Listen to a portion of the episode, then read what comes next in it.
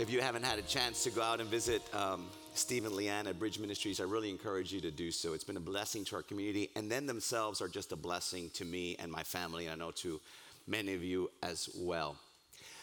Let me give you a preview what's to come for the rest of the year. So, next Sunday, we have traditionally called Testimony Sunday, the Sunday after Thanksgiving. And that's what we're going to do uh, next Sunday. We're going to hear a powerful testimony of a family here at Grace Bible Church. Just to, to remind ourselves what our mission is as our church family, and that is to lead our city into a life changing relationship with Jesus Christ and His church. And we're going to see that next Sunday. After that, December, we start our Christmas series we've entitled Christmas Songs.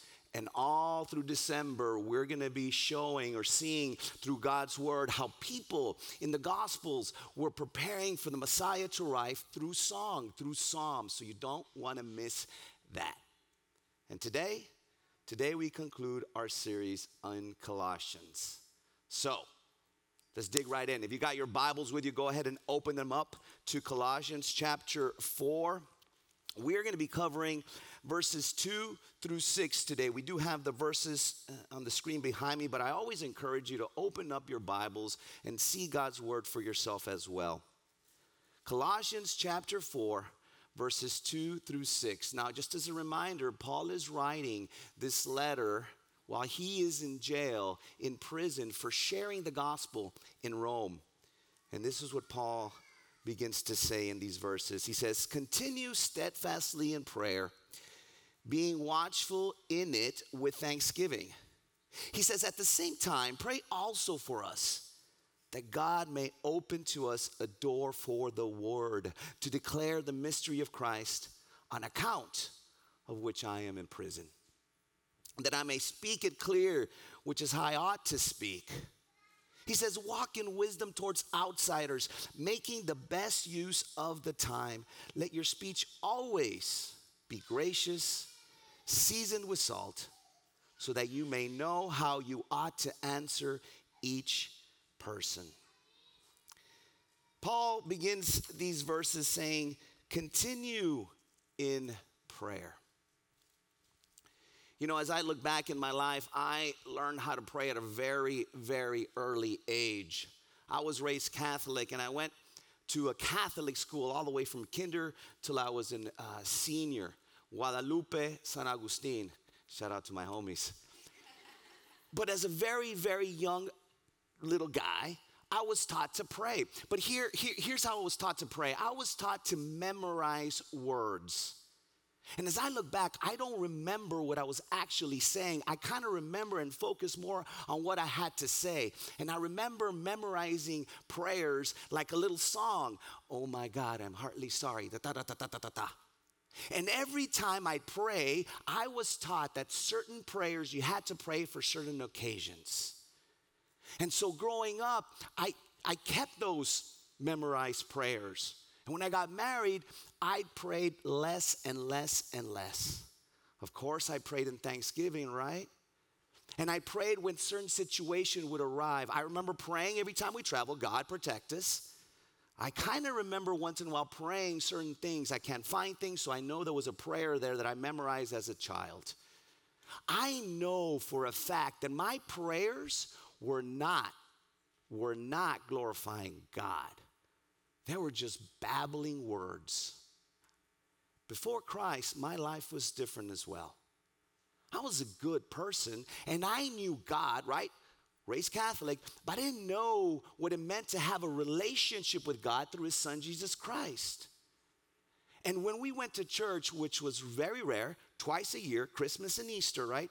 We'd go, but I remember telling my wife, mm, let's just go to a church that is quick, 30 minutes, because I want to check the box and go. I know that my attendance, that my worship was not glorifying God. I know that. Now, after Christ, I can't tell you that my prayer life is perfect by no means.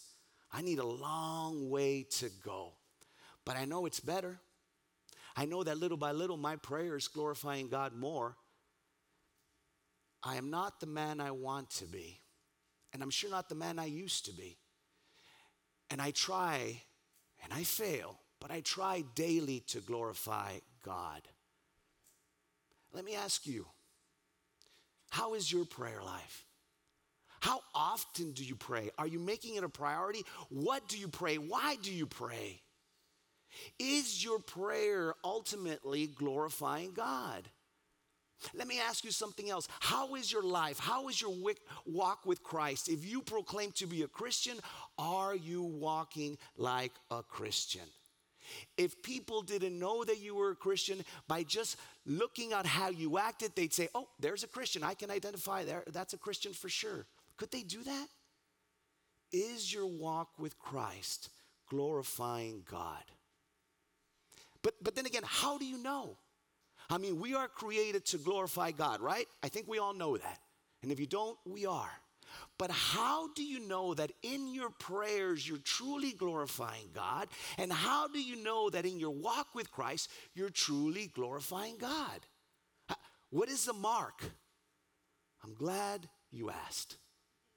Because today we're going to narrow down three specific things. These, these are not just all the things we need to do in our prayer life and our walk with Christ to glorify God, but Paul is going to focus on three particular things that we need to do daily. And here's my sermon point that we're going to flesh out today. These three things we need to do that will show that we're glorifying God, not only in our prayer, but our walk with His Son, Jesus Christ. And here they are I must speak to God. I must speak to God concerning others. And the third thing we're going to flesh out is I must speak to others concerning God. You want to know? You want to know how and if you're glorifying God? I must speak to God, I must speak to God concerning others, and I must speak to others concerning God. Let's go back and just flesh these out on the text we just read right now, and then just kind of just focus on why Paul is telling us that these are must in a daily, daily life. First thing, I must speak to God. What do I mean by that? What is Paul going to tell us to do? Is we need to pray daily. We need to be in communication with God. And here's what he says is go back with me to verse 2. Continue steadfastly in prayer, being watchful in it with thanksgiving. Continue in prayer. But he mentions three things on how we need to continue praying. He says these three things. First of all, he says, continue steadfastly in prayer. What is he saying? We need to be constant, we need to be active, always praying. Not once in a while, not once a year, continually. He says the same thing in Romans 12 12. He says this Rejoice in hope, be patient in tribulation, be constant in prayer. Pray without ceasing. Listen, church, listen. Prayer is not an option, it's not, it's a necessity. We need to speak to God daily. The second thing he says is be watchful. Be watchful in your prayers. Now, in Greek, it has this annotation of, of stay awake, be alert, don't fall asleep. In Laredo, it, it kind of translates into this ponte trucha. Wake up. What is he saying? Don't fall asleep on your prayer. Always pray, because here's what happens if we don't pray, if we don't speak to God on a daily basis, we're going to get further and further and further and further away. We're going to fall asleep spiritually. And when we do that, guess who's going to attack easier? Guess who's on the prowl? That's why Peter says this in First Peter. He says this Be sober minded. There's that word. Be watchful. Why? Your adversary, the devil, is prowling around like a roaring lion, seeking for someone to devour.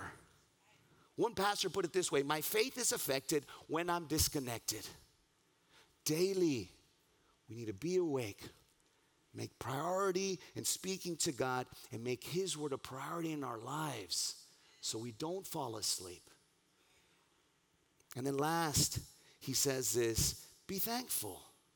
Be constant, be watchful, and be thankful. Paul mentions the same thing in 1 Thessalonians 5 and 18. Give thanks in all circumstances, in the highs and the lows. Give thanks. For this is the will of God, Christ Jesus, for you. You know, I know a lot of us pray. I know it. But I, I, am willing to bet that most of us treat God like a compadre. Now, what do I mean by that? We call our compadre when we need something. Oye, compadre, écheme la mano, right? I, my, my car's not working. I know you know somebody that knows somebody that can fix my car, compadre, huh? Compadre, I need this, man. I'm a quinceañera. Will you pitch in, right?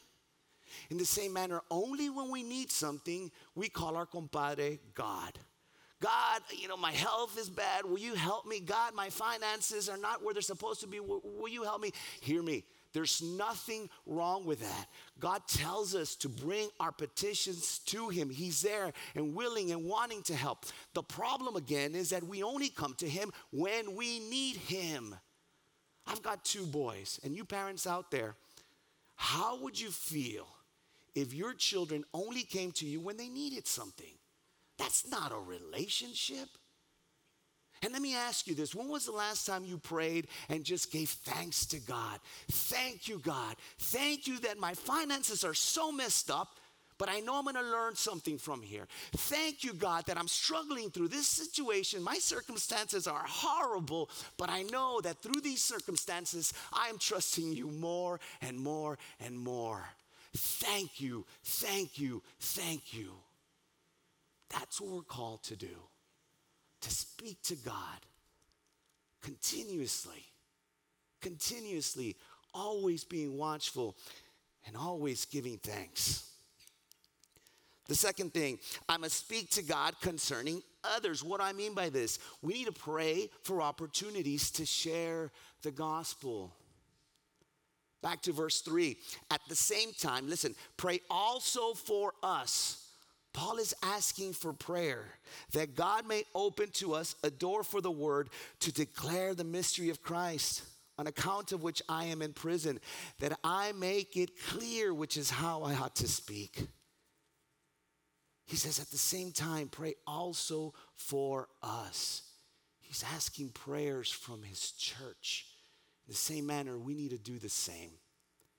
He mentions, Paul does in Romans 15 30, he says, I appeal to you, brothers, by our Lord Jesus Christ and by the love of the Spirit, to strive together with me in your prayers to God on my behalf. But notice, and I love this, notice, again, remember, Paul is in prison, and Paul is not praying to open up the prison doors. No, no, no, no. He's saying, open the doors of people's hearts. I need prayer, church so that I, so that God can open the doors, so that others can hear the good news. He is praying, in my circumstances, let me glorify you, God. That's my prayer. Again, at the same time, pray also for us that God may open to us a door for the word to declare the mystery of Christ on account of which I'm in prison. For the reason I'm asking these prayers is that I may make it clear which is how I ought to speak.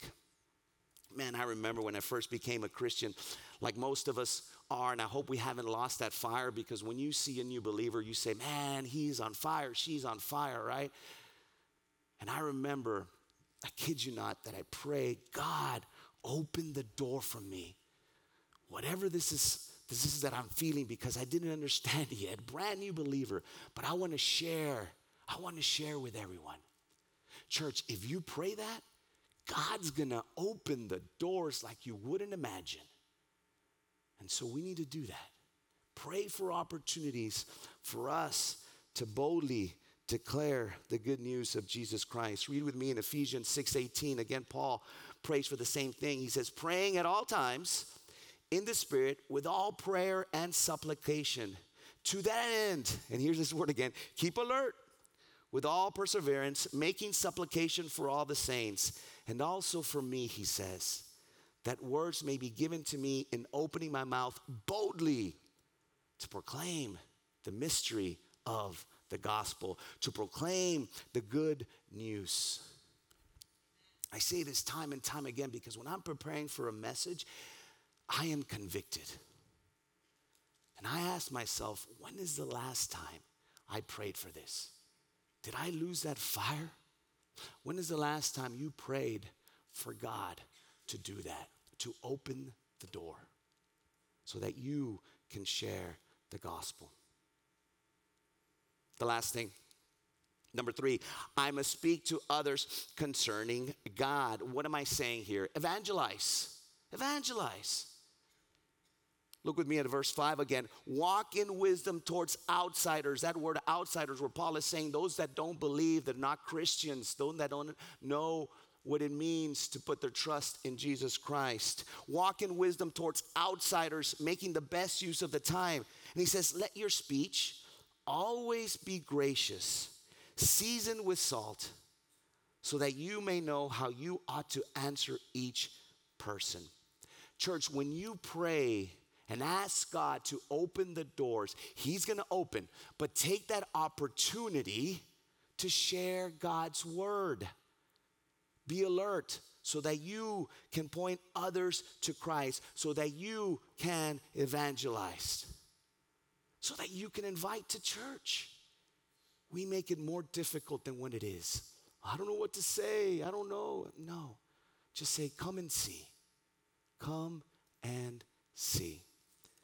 As I mentioned, when I first became a believer, I prayed, God, God, God, show me, show me, open the doors. Where, where, who, who, who can I point to your son, Jesus Christ?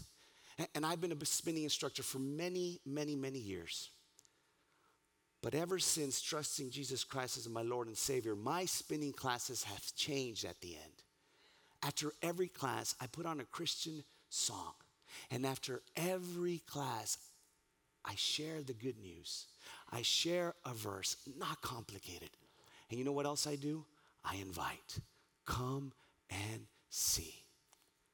As I look back, I'm so grateful that I've taken that opportunity because I see many of you here now because you took that chance and you came and see. Just like someone invited me, and I'm thinking someone invited you.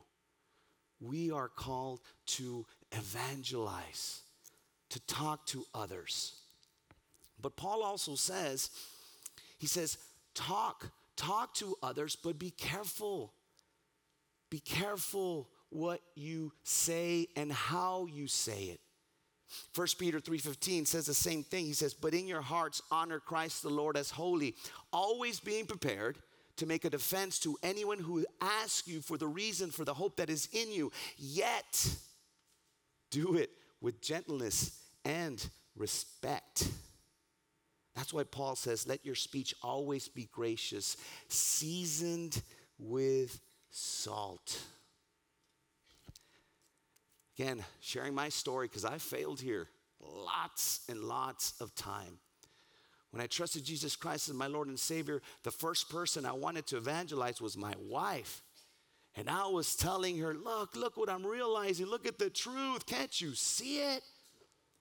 And she didn't. And I would smack her and smack her and smack her. I wasn't seasoning it with salt, God's word. I wasn't giving it flavor. No, no, no. I was pouring the whole salt bag on her, and she was like, Wakalas. We do the same thing. It's seasoned. I respect that. You're not there yet. All we're called to do is season, to plant the seed. He does the rest. We don't do a single thing. But he also says in verse 5 walk in wisdom towards outsiders. Be careful how you live. Church people on the outside are watching. They're watching. You know, most people look more than they listen. And you know what the sad part of it is? That Christians are known as hypocrites. And you know why that is, right? We talk the talk, but we don't walk the walk. People are looking. And see, you and I, by our actions, can either push people away from God or draw them closer to Him. That's why Paul's saying, walk with wisdom, watch out. I love story after story that I hear from you guys, my Grace Bible Church family. Just recently, I heard that a young girl in middle school started coming to grace. And check this out her father noticed a change in her. And he was like, Whoa, I want some of that. Next year, as you're gonna see, or next week, as you're gonna see in our testimony, this one guy runs into this other guy, hasn't seen him in years. He doesn't say anything about church, he doesn't say anything about Christ, but he realizes, dude, that guy is different. What is it? I'm here today because I noticed a change in my sister in law. And I said, No one can change her, but only God. Don't say that, she'll be here next, next service. People are watching, and we need to be an example. We need to be an example so others can come. How are you living? Can people notice that you're a Christian? What are you posting on Facebook? We got to be careful. We got to walk in wisdom. Recap. How do we know? How do we know if we're glorifying God in our prayers? How do we know if we're glorifying God in our daily lives? Just ask yourself Are you speaking to God? Are you speaking to God concerning others? And are you speaking to others concerning God? Ask yourselves to get a clear answer. You know, one of my favorite chapters in the gospel, the gospel of John, is John 17. Jesus is praying to his Father. And I want to share with you some verses to see, as always, that Jesus perfects every single application, every single word in the Bible. And I'm not going to share with you all the chapter, but I really, really encourage you to go and read the whole chapter for yourself. But I want us just to read a couple of verses, and I'm going to start off in John 17, verses 1 through 2. Now, give a little context. Jesus has just finished washing the feet of his apostles, saying, This is how you ought to lead. Jesus has just finished telling the apostles, In this world you will have tribulation. Take heart. I have overcome the world. And this is what he says. When Jesus had spoken these words, he lifted up his eyes to heaven and said, Father, the hour has come. Glorify your Son, that the Son may glorify you. Since you have given him authority of all, over all flesh to give eternal life to all whom you have given. Every single thing, every single step that Jesus did on this earth was to glorify the Father glorified the Father to the cross. And then he rose again on the third day. And now Jesus is glorified and is seated at the right hand of the Father. And what he says here, he says, I have done this so that others who believe in me, who believe in the work that I have done for them, they will have eternal life. Church, that's the good news. That's the gospel. He goes on in verse 20 through, I'm sorry, verse 14. He says this I have given them your word, and the world has hated them because they are not of the world, just as I am not of the world. Every day, Jesus spoke to others concerning his Father. Every day. Verse 20 to 21.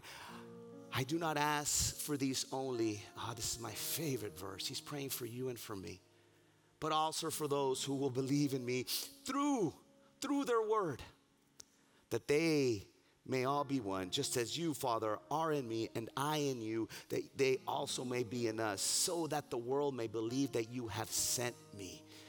Here jesus is speaking to his father concerning us. And he's pre- speaking saying i want the church my church to be united in evangelizing in sharing the word. Before he ascended into heaven, he gave us the Great Commission to do that. That's how we glorify God. Let me just quickly close with, with a challenge. I love a challenge, a difficult challenge. So here's my challenge to all of us as Grace family, Grace Bible Church family, why don't we commit together, including me? Boy, do I need it to strengthen our commitment to daily prayer. Why? What if we committed each day to make prayer a priority in the morning, in the afternoon, always in the car? Why don't we commit to that? I want to.